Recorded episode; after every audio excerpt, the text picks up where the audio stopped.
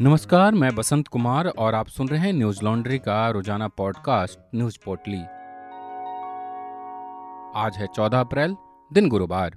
Money laundering मामले में पंजाब के पूर्व मुख्यमंत्री चरणजीत सिंह चन्नी को ईडी ने फिर से समन जारी किया है। एनडीटीवी की खबर के मुताबिक अगली तारीख पर चन्नी को ईडी के सामने पेश होने को कहा गया है। ईडी ने चन्नी को सेंड माइनिंग और ट्रांसफ़र पोस्टिंग मनी लॉन्ड्रिंग के मामले में समन भेजा है।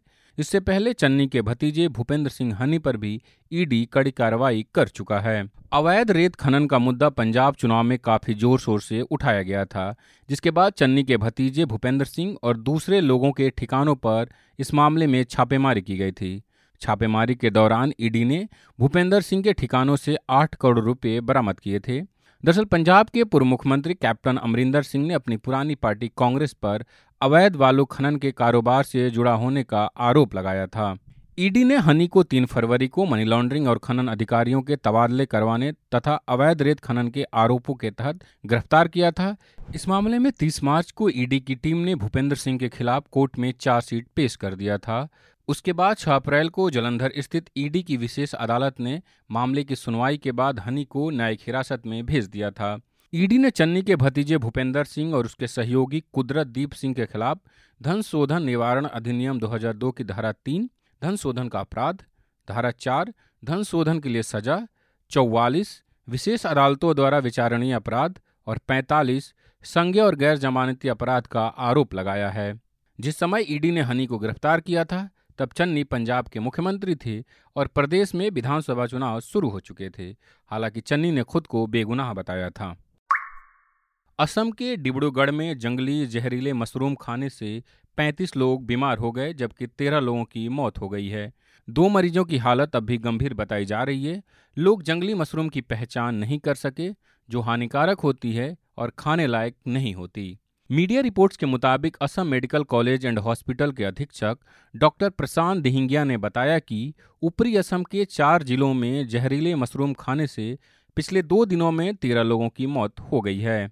डॉक्टर दिहिंगिया ने जानकारी देते हुए कहा, पिछले पाँच दिनों से एमसीएच में ऊपरी असम के चराई दवे डिब्रूगढ़, शिवसागर और तिनसुकिया जिलों से जहरीले मशरूम खाने से बीमार पड़े 35 मरीजों को भर्ती किया गया था, जिनमें से 13 मरीजों की मौत हो गई है। उन्होंने बताया, सोमवार को चार मौतें हुई थी, जबकि मंगलवार को नौ और लोगों की मौत हो गई। सभी पीड़ितों ने अपने घरों में जंगली जहरीले मशरूम को सामान्य मशरूम समझकर खा लिया था। इस मशरूम को खाने के बाद उन सभी का जी मचलना, उल्टी और पेट में मरोड़ जैसी शिकायत हुई। जब तबीयत ज़्यादा खराब होने लगी तो उनको एएमसीएच में इलाज के लिए लाया गया। प्रशांत धिंगिया ने बताया कि पीड़ित डिब्रूगढ़, तिनसुकिया, शिवसागर और चराईदेव ज़िले के थे। मरने वालों में ज़्यादातर चाय बागान क्षेत्रों से हैं। उन्होंने कहा कि जंगली मशरूम के सेवन के खिलाफ जन जागरूकता ज़रूरी है। गौरतलब है कि भारत के पूर्वोत्तर क्षेत्र में मशरूम काफ़ी प्रचलित है और लोग आमतौर पर खाने के लिए इसका इस्तेमाल करते हैं। हालाँकि असम में खाए जाने वाले इस मशरूम की पहचान केवल राज्य की कुछ जनजातियों को ही है। यही वजह है कि हर साल असम में जहरीले मशरूम खाने से बीमार पड़ने वालों की खबरें सामने आती रहती है।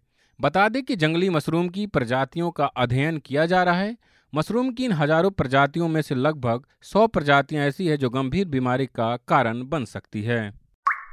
दिल्ली पुलिस ने सुप्रीम कोर्ट में दाखिल एक याचिका में दिल्ली में आयोजित एक कार्यक्रम के दौरान पत्रकार सुरेश चौहान के द्वारा दिए गए भाषण को हेट स्पीच मानने से इनकार कर दिया।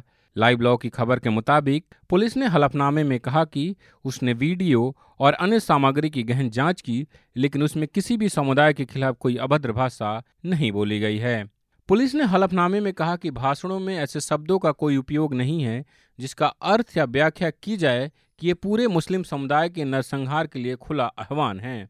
दक्षिण पूर्वी दिल्ली की पुलिस उपायुक्त ईसा पांडे ने हलफनामे में कहा है कि इलियास और फैसल अहमद द्वारा दिसंबर में गोविंदपुरी मेट्रो स्टेशन के पास बनारसी दास चांदीवाला सभागार में हिंदू युवा वाहिनी द्वारा आयोजित कार्यक्रम में हेट स्पीच को लेकर शिकायत दर्ज कराई गई थी।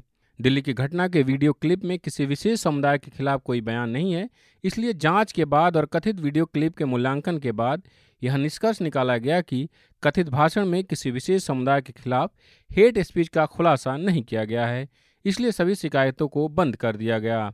दिल्ली पुलिस ने जवाब वरिष्ठ पत्रकार कुर्बान अली और वरिष्ठ वकील अंजना प्रकाश देसाई की याचिका पर दिया है। पुलिस ने अपने जवाब में याचिकाकर्ताओं पर सवाल उठाया और कहा कि वे साफ़ मकसद से नहीं आए हैं। हैरानी की बात है कि याचिकाकर्ताओं ने पुलिस में शिकायत नहीं दी, वे सीधे सुप्रीम कोर्ट पहुँचे जो पहले ही केसों के बोझ में हैं।